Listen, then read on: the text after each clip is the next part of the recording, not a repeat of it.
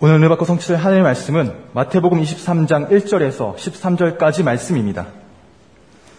이에 예수께서 무리와 제자들에게 말씀하여 이르시되 서기관들과 바리새인들이 모세의 자리에 앉았으니 그러므로 무엇이든지 그들이 말하는 바는 행하고 지키되 그들이 하는 행위는 본받지 말라 그들은 말만 하고 행하지 아니하며 또 무거운 짐을 묶어 사람의 어깨에 지유되 자기는 이것을 한 손가락으로도 움직이려 하지 아니하며 그들의 모든 행위를 사람에게 보이고자 하나니 곧 그 경문띠를 넓게 하며 옷수를 길게 하고 잔치의 윗자리와 회당의 높은 자리와 시장에서 문안 받는 것과 사람에게 랍비라 칭함 받는 것을 좋아하느니라.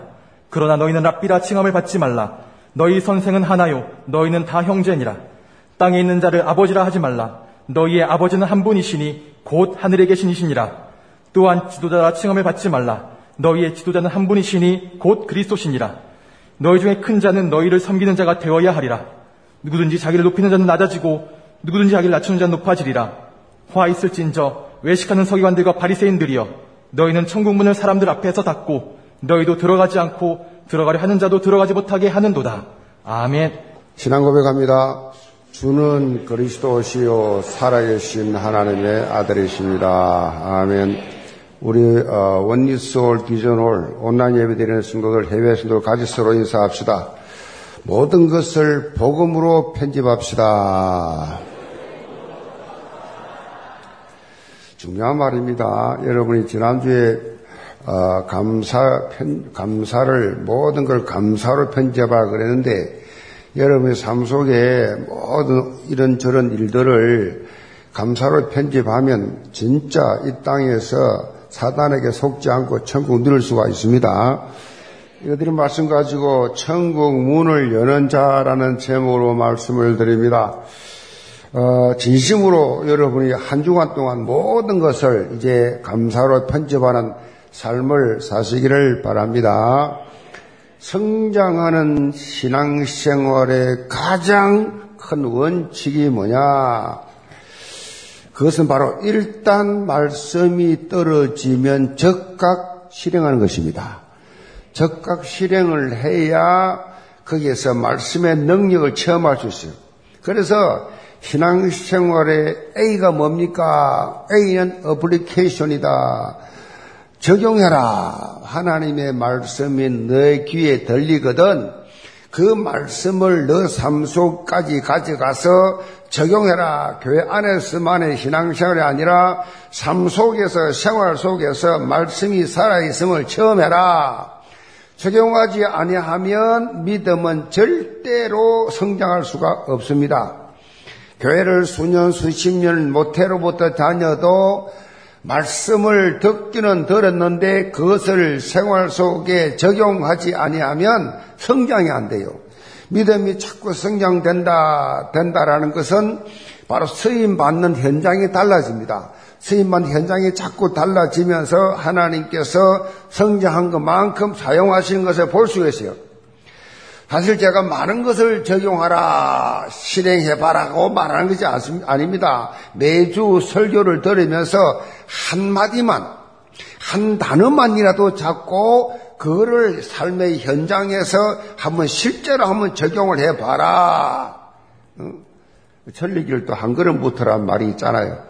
내가 신앙이 잘 자라서 뭐, 어, 선교사가 되고, 내가 중지자가 되고, 그 이전에 한 걸음 매주 매주 말씀을 그냥 순수하게 그냥 한 단어씩 잡고 내 삶에 적용을 해봐라. 적용은 그냥 기억도 하지 못해요. 지난주에 뭔 설교를 들었는지 전혀 기억 안 하고 또 나와 앉았어. 그걸 어떻게 하느냐? 수십 년 그러고 있어. 참 기적이지. 아무것도 들은 적용 못하면서 하나님이 실제로 살아계시고 예수님이 실제로 그리스도 되신다는 것을 삶 속에서 체험도 못하고 계속 나오는 것도 기적이지만은 그런 어리석은 사람이 없어요.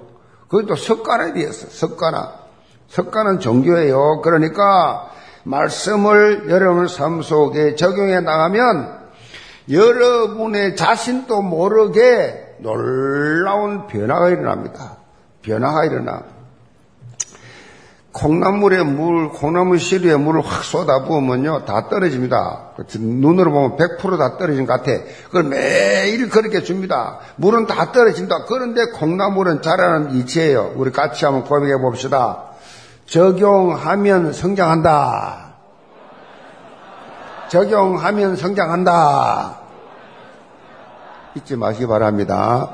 말씀을 적용을 내 삶 속에 해야, 해야, 그래야, 듣는 거는 사단이 그거 뭐 끄떡도 안 해요. 못 듣게 하지만 와서 듣는 거 어떻게 해요? 들었는데 절대 적용 못 하게 해요. 제가 볼 때는 90% 이상입니다. 그거 다 듣고 그냥 끝. 듣는 거로 끝. 이걸 삶 속에 적용하면요. 눈에 보이도록 성장해요. 신앙이. 기도가 달라져. 뭐 그냥 모든 입에서 나온 말이 다 달라져. 다 달라져. 유명한 설교가 스폴츠 목사님이 이런 고백했습니다.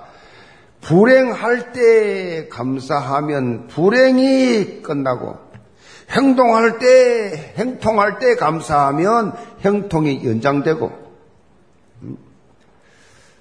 촛불 보고 감사하면 전등을 주시고 전등불을 보고 감사하면 달빛을 주시고 달빛을 보고 감사하면 햇빛을 주시고 햇빛을 보고 감사하면 천국이 보인다.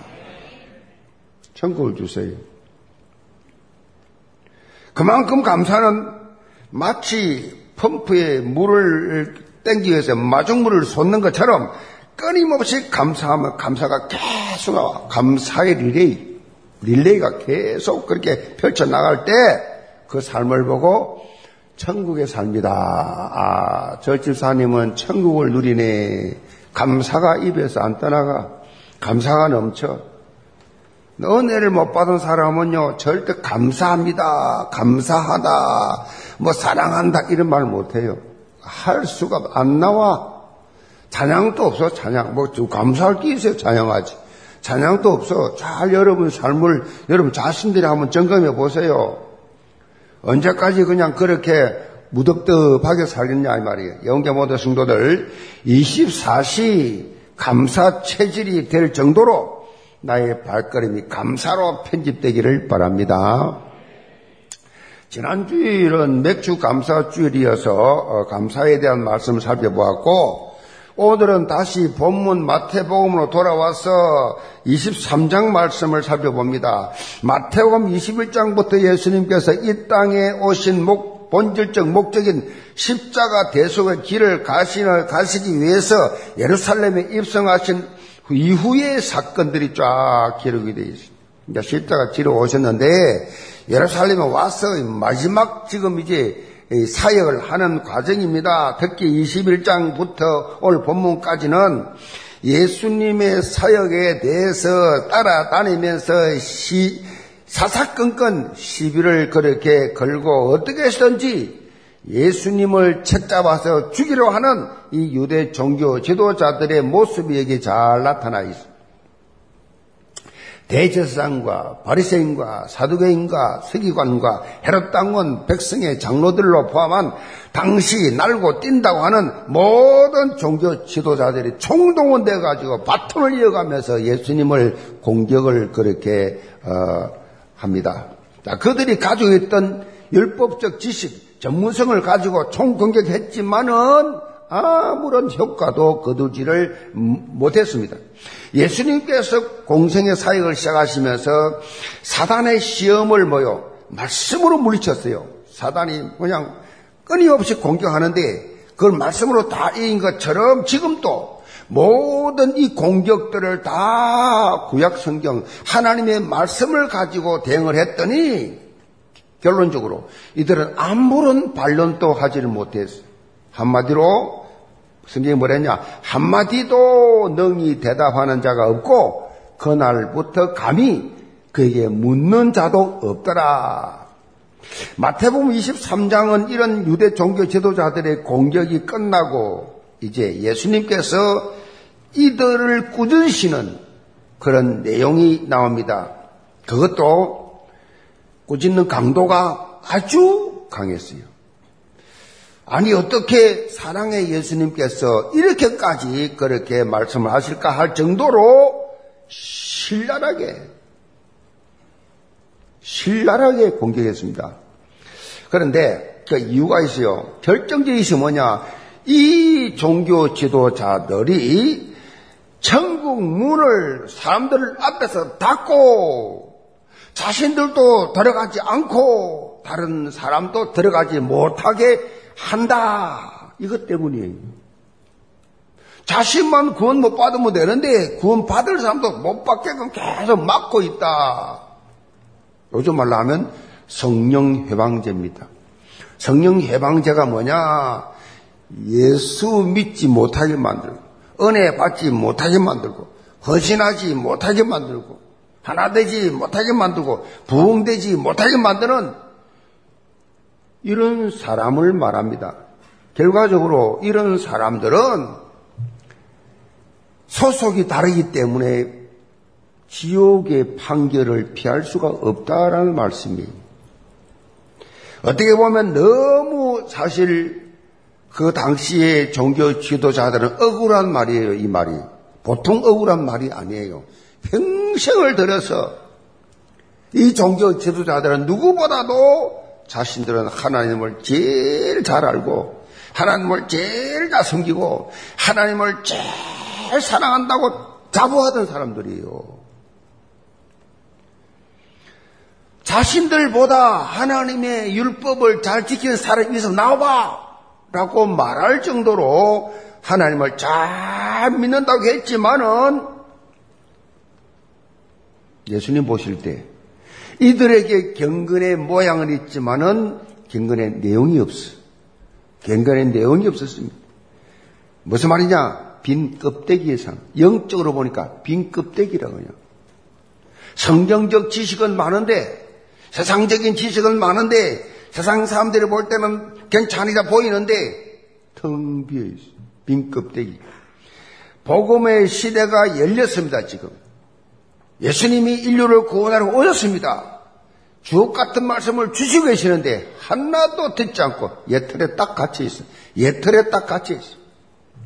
복음이 주는 참 복음과 그 맛을 제대로 맛보지 못하고 뭐요? 마치 수박 끄닫기식 종교생활. 수박 끝 맨날 핥아봐야 수박의 진짜 맛을 볼 수가 없잖아요. 지금 현장에, 현장에는 이렇게 복음의 맛을 알지 못하고 이 복음의 맛을 모르고 맛도 못 보고 종교생활 하는 그러한 영혼들이 너무 많아요. 무엇보다 복음을 아예 들어보지 못한 영혼들이 우리 주위에 너무 많습니다. 복음 들어본 적이 없어. 복음을 들어본 적이 없다니까요.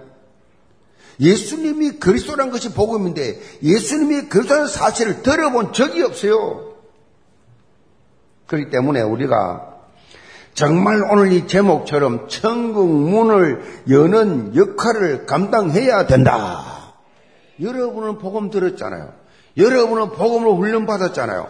여러분은 이 복음 공동체 속에 있잖아요. 오늘 복음 말씀 통해 영계 모든 순교들은 천국 문을 여는 자로서의 어떤 삶을 살아야 되는지 답을 얻고 생명 살리는 그리스도의 절대 제자 다 되시기를 제으로 축복합니다. 첫째로 우선돼야 할 복음 체험입니다.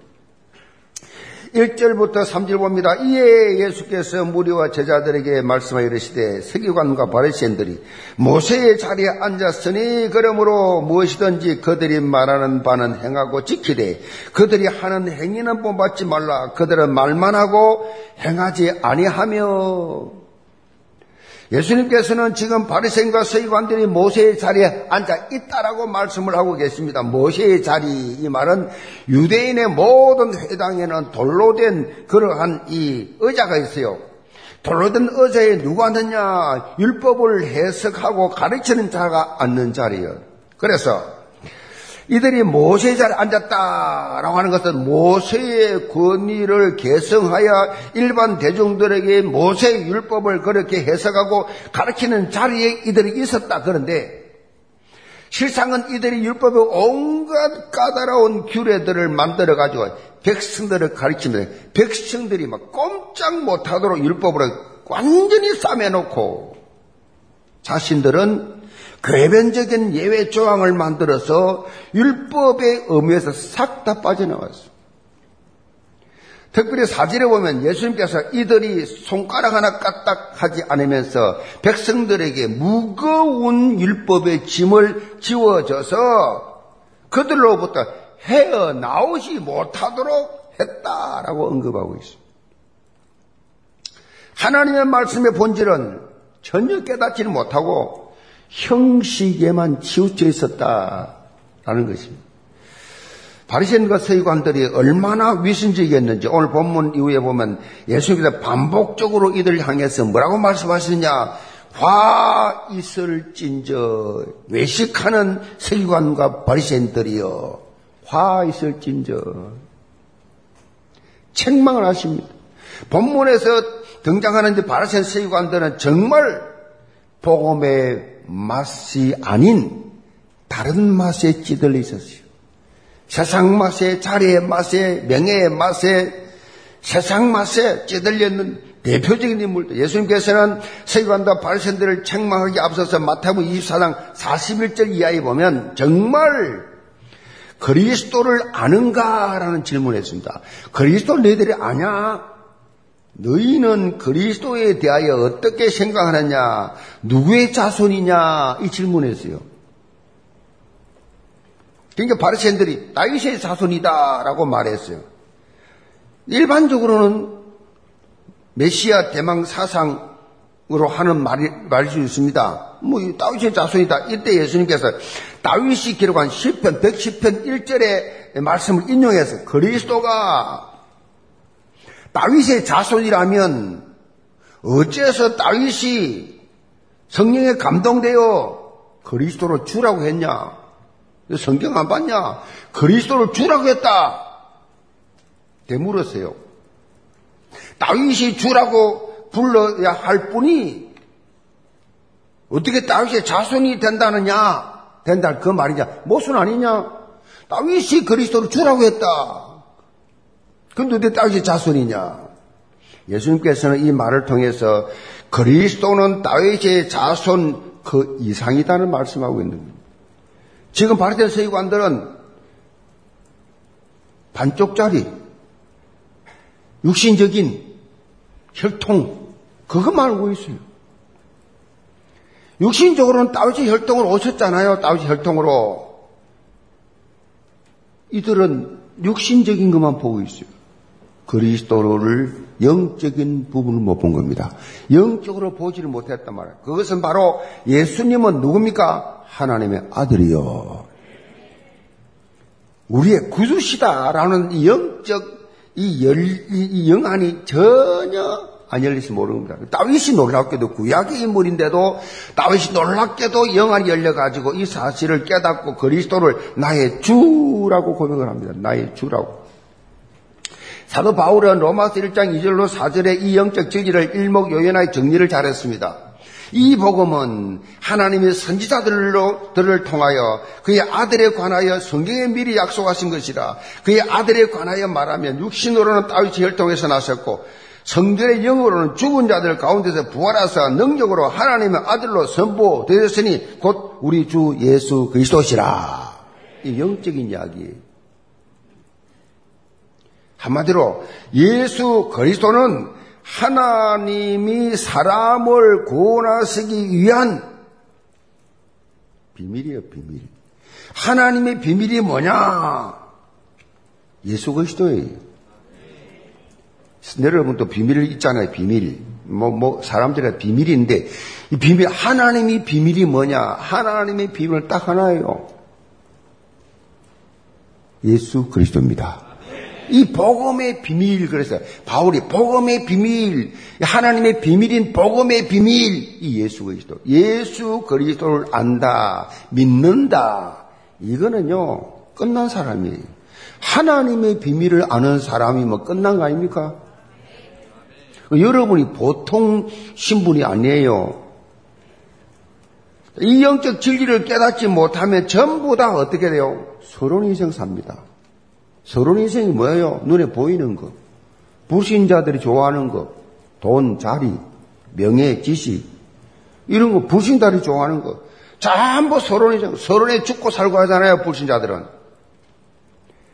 우리 영적인 사람들은 본론에 죽고 살지만은 불신자들은 서론에 죽고 살아. 예수 그리스도로 하나님의 말씀을 편지 못하면 계속 속는 겁니다. 하나님의 말씀을 예수 그리스도로 그래서 엉뚱한 길로 찾고 가요. 지금까지 우리가 살펴본 바리새인 이 서기관들 하는 행동 하나같이 전부 다 서론이에요. 영적 본질을 몰라. 교회를 다녀도 대화를 해보면 전부 다 목사님이 어떻고 장로님이 어떻고 누가 어떻고 누가 어떻고 누가 어떻고 뭐해서 맨날 육신적인 이야기만 합니다. 영적인 거 모르는 목사들 세계도 뭐, 뭐, 누가, 누가 좀, 뭐, 총회장하고 누가 좀 자리에서 맨날 자리 이야기하고, 교회 안에서 출세 이야기하고, 맨날, 대화가 안 돼, 대화가. 그래서 내 동기들, 목사들 많잖아요. 그 내가 이제 교회를 하니까, 목사님, 제가 어디서 왔으면 선교사, 선교사다 왔다고. 한번 세워주길 바라지. 근데 그 사람을 세워, 그 목사를 세우면 어떡해요? 맨날 고생해 눈물 짜는 얘기만 한다. 우리 교인들, 그거 아닌데. 내가 몇 번 세워봤다니까, 옛날에. 그러니까 막 우유가 없어가지고, 뭐. 그 우유값을 주더라고요, 누가. 끝나고 내일 강, 강의 끝나고. 우유가, 우유가, 아예 먹을 우유값이 없어가지고. 이, 이런 설교를 하는, 이런 간정을 하는 겁니다. 설교 중에. 주로 다 육신 눈에 보이는 것. 그래, 세울 수가 없어. 영적인, 목사하고 선교사하고도 몰라. 목사 모임에도 영적인 말하면 못 알아들어. 그 관심이 없어. 에이, 그거 뭐 다 아는 거, 그. 뭘 알아요? 영적 본질 몰라. 그리고 매 자리 싸움합니다. 맨날 돈, 돈, 돈 합니다. 영적 비밀. 서론 인생을 살면 안 돼. 연적 본질 놓치면 안 돼. 신앙생활은요, 무조건 열심히 하는 게 아닙니다. 복음의 맛을 보고 난 후, 아멘. 정말 말씀으로 예수가 그리스도를 담난 후, 그래야 끊임없이 지속할 수 있는 힘을 하나님 주신다고. 그래야 후회 없는 삶을 살아. 이 다 만난 사람들은 매일 입에서 뭐 불, 불평합니다. 원망합니다. 힘들다. 뭐 못하겠다. 뭐 부정이 뭐요? 자기가 하니까 힘들지. 하나님 주신 힘을 하면 힘 안 든대. 다시 말하면 복음으로 편집한 후에 하시기 바랍니다.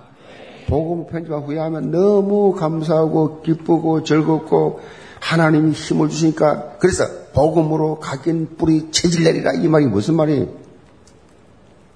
여러분이 모든 생각, 모든 삶, 사사건건 모두 다 누림의 삶이 되기 바랍니다. 복음으로 딱 된 사람은요, 뭐든지 누립니다. Anytime, no problem. I'm okay, okay. Everyone's okay. 아멘. 그게 뭐요? 결과적으로 삶 속에서 만나는 사람마다 주위 사람들에게 영적 영향력을 입힌다. 천국 문을 여는 삶을 산다. 그런 말이에요. 잠김 효과라는 말이 있습니다. lock in effect. 이 잠긴 효과, 이 무슨 말인가 하면요. 무슨 요즘 제품들, 이, 이런, 이, 이 많잖아요. 전자제품들 사용할 수 있는 이런 제품들에게 제품 자기 가진 것에 친숙한 이 시스템에 이제, 이제 뭐, 이, 습관이 돼 가지고 새로운 신제품이 나와도 친숙한 그 옛 제품에 그것에 길들여져 가지고 습관화돼 가지고 그걸 안 받아들여요.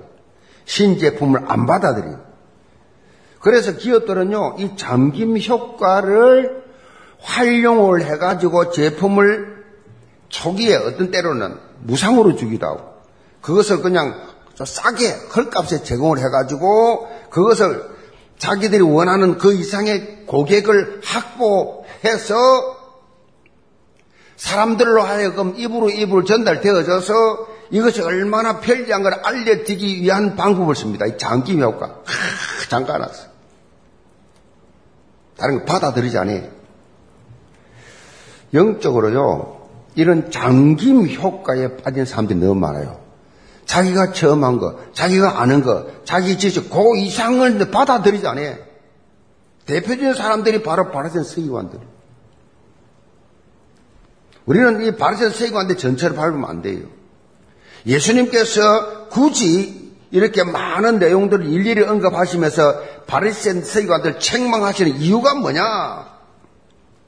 너희들 지금 예틀을 깨고 세틀을 갖추라는 얘기예요. 이렇게 시대가 내가 오지 않았냐? 너희들이 조상들이 기다렸던 메시아 내가 왔는데 왜 받아들이지 않고 나를 자꾸 그렇게 어? 방해하고 하늘 문을 열고 있는 나에게 자꾸 사람들을 하여금 부정적인 말자고 하냐? 빨리 바꿔라 예틀을. 지금 시대가 막 바뀌고 있어요. 여러분 자신이 한번 돌아보면서 영적 잠김 효과에서 빠져나오시 기 바랍니다. 아직도 남아있는 예틀을 하나씩 깨세요. 그래서 복음이 주는 새로운 맛, 유일성, 재창조, 오직의 이 비밀을 날마다 체험하면서 천국 문을 여는 생명 교훈의 주역들 되시기를 제물로 축복합니다. 두 번째로 지속돼야 할 현장 체험입니다. 13절입니다. 화 있을진저 외식하는 서기관과 바리새인들이여 너희는 천국 문을 사람들 앞에서 닫고 너희도 들어가지 않고 들어가려는 자도 들어가지 못하게 하는도다. 예수님께서 본문을 시작으로 36절까지 이 반복적으로 바리새인 서기관들에게 책망하는 메시지를 선포하시는데 본문에서 반복되는 화 있을진저 라고 하는 이 표현은요, 책망 정도가 아닙니다. 이 원뜻은요, 저주입니다. 저주를 퍼붓고 있어요, 지금. 본문 내용을 보면요, 지금 서기관 바리새인들이 왜 저주를 받아야 하는지를 잘 표현하고 있어요. 한마디로 이들이 천국 문을 닫고 있기 때문에 천국 들어가야 될 사람들은 못 들어가도록 천국문을 딱 막는 역할을 지금 하고 있다는 얘기입니다. 지금 기가 막히지요. 자기들은 하나님 잘 믿는다는데 사울 청년이 자기는 하나님 잘 믿기 때문에 이 예수 믿는 것들 잡아 죽이는 것이 하나님 앞에 제일 잘하는 걸 알았다니까요. 충성하는 것이고 하나님이 가장 기뻐하는 줄 알았는데 이게 정반대라니까요. 신앙생활 바로 해야 돼요. 15절에 보면 사람들을 배나 더 지옥 자식이 되게 한다라고 말씀하죠. 지옥 자식이 되 16절에는 눈먼 인도자, 17절에는 어리석은 맹인이라고 이렇게 이들을 막 책망하고 있어요. 이들은 온갖 잘못된 율법 해석으로 억지를 쓰고 예수님을 메시아로 영접하기를 거부하고 다른 사람도 예수님을 메시아로 인정하는 걸 막으려고 안간힘을 다습니다. 예수 메시아 아니야. 그리스도 아니야. 그래서 예수님은 33절에 이렇게 말씀하십니다. 뱀들아, 독사의 새끼들아. 저는 이런 욕을 해본 적은 없어요. 욕은 좀 했지만, 뱀들아, 독사의 새끼들아. 너희가 어떻게 지옥의 판기를 피하겠느냐? 세상에서 가장 무서운 죄가 예수 못 믿게 하는 겁니다. 아시겠어요?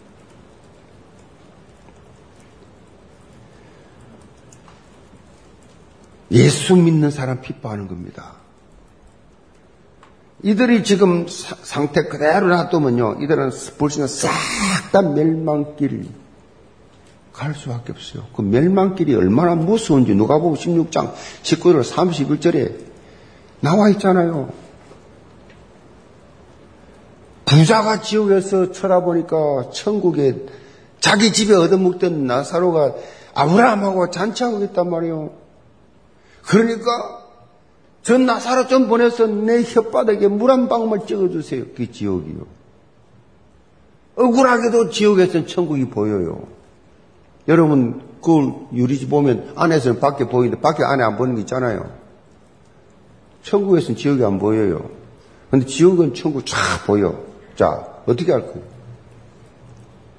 지옥에서 얼마나 여러분 부모들이, 친, 친구들이, 친척들이 원망하겠어요? 영원한 멸망이 뭔지 아십니까? 오늘 본문에 보면 예수님께서 일곱 번이나 그래서 화 있을진저 이 표현을 씁니다. 그 내면에는 이들을 향해서 내면에는 뭐가 있냐? 애통함이 있어요. 애통하며 하나님 이 가슴이지요. 본문 37절, 37절에 보면 일곱 번의 이 화혈진절한 책망이 끝난 후에 예수님께서 예루살렘을 두고 애통하셨습니다. 예루살렘아 예루살렘아 선지자들을 죽이고 내게 파송된 자들을 돌로 치는 자여 암탉이 그 새끼를 날개 아래 모험같이 내가 너 자녀를 모으려 한 일이 몇 번이더냐? 그러나 네가 원하지 아니하였더라. 예루살렘아 예루살렘아. 누가복음 19장 41절에 보면 예수님께서 예루살렘 보시면서 우시는 모습이 나옵니다. 가까이 오사 성을 보시고 우시니 왜 우세요? 멸망이 다 보이니까. 예수님이 그거 모르십니까? 너무 안타까워서 우신이 십자가 지고 가시는데 여인들이 우니까 나를 왜 울지 말고 너희 자식들을 울으라. 예수님이 33세에 십자가 지시고 죽으시고 부활해서 천국 갔잖아요. 그 후 37년 만에 주후 70년 없어졌어요.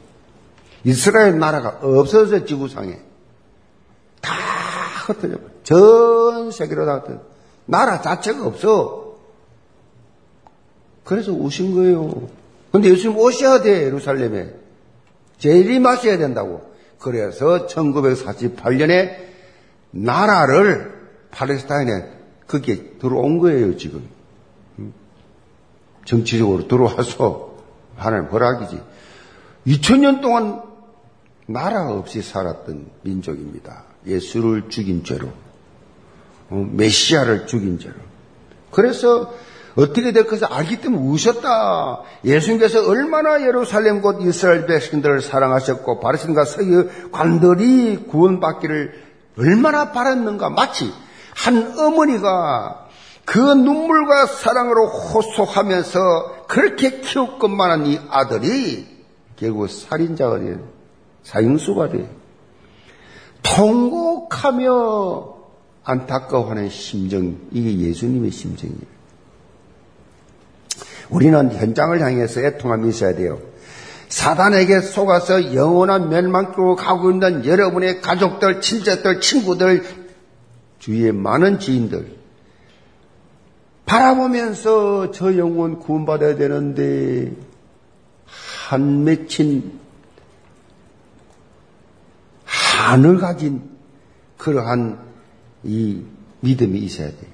사도 바울이 로마서 19장 1절로 3절에 이런 고백합니다. 내가 그리스도 안에서 참말을 하고 거짓말을 아니하노라. 나에게 큰 근심이 있는 것과 마음에 거치지 않는 고통이 있는 것을 내가 내 양심이 성령 안에서 나와 더불어 정언하노니 나의 형제 곧 골육의 친척을 위하여 내 자신이 저주를 받아 그리스도께서 끊어질지라도 원하는 바로 차라리 내가 구원 못 받더라도 내 일가 친척들 내 혈육들, 내 민족이 구원 받기를 원한다. 라는 가슴이 바울은 부활하신 주님을 만났던 사람, 삼청청 천국을 다녔던 사람, 지옥이 얼마나 무서운지, 천국이 얼마나 아름다운지 처음 한 사람이. 우리가 현장을 향해서 이런 가슴을 가져야 돼요. 특별히 볼신 이 가정을 있는 분들은 가정, 가족들을 향해서 어떤 희생을 각오하더라도 여러분 기도하시 기 바랍니다. 자, 우리는 화 있을진저의 이 현장을 여러분 때문에 복 있을진저로 바꾸시 기 바랍니다. 화 있을진저가 복 있을진저 현장 확 바꿔야 돼. 복음을 모르면 화를 입게 되어 있어요. 복음을 전하지 않으면 바리새인 세관들에게 일어난 이 일들이 시대마다 대풀이 되고 있다는 얘기예요. 영계 모든 성도들 예수 그리스도의 십자가 대속과 부활의 복음으로 완전 무장해서 화 있을진저 영적 흐름을 복 있을진저 영적 흐름으로 바꾸시기 바랍니다. 이런 영 변화의, 영적 변화의 change maker 다 되시기를 점으로 축복합니다. 결론입 독립운동가였던 도산 안창호 선생이 이런 말 했어요. 우리 가운데 인물이 없는 것은 인물이 데려오고 마음 먹고 힘쓰는 사람이 없기 때문이다. 인물이 없다고 한탄하는 그 사람이 왜 인물이 될 공부를 하지 않는가? 그대는 나라를 사랑하는가? 그렇다면 먼저 그대가 건전한 인격자가 되어라. 영적인 삶도 마찬가지. 우리가 하나님 나라를 사랑한다면 우리가 먼저, 내가 먼저 움직여야 돼. 누군가 천국 뭐, 문 여는 역할 하겠지 뭐. 누군가가 뭐 저 사람 구원해 주겠지 뭐. 뭐 구원의 그를 작정됐다 뭐, 뭐, 안, 안, 안 되냐? 뭐 그건 되겠지. 누군가를 통해서 매운 게 뭐 헌당 되겠지. 자신은 발을 빼는 삶을 살아서는 안 됩니다. 지금 현장에 빈 곳이 너무나 많습니다. 2, 3, 7 나라 5천 종족. 복음화의 이 현장은 무궁무진합니다. 그렇기 때문에 여러분 한 사람 한 사람이 너무 중요, 너무 중요합니다. 나 하나가 너무 중요하다. 따라서 내가 나, 너무 중요하다. 내 자신이 너무 중요하다는 걸 여러분이 고백하면서 인정해야 됩니다. 역사학자 아놀드 토인비가 이런 유명한 말을 했습니다. 당신이 첫 단계를 시작하면 하나님이 나머지 단계를 이루어 주신다 그랬어요. 내가 다 하는 게 아니에요. 내가 나는 믿음으로 시작을 하면 하나님이 다 이루어 주신다는 것입니다. 그걸 믿으란 얘기예요.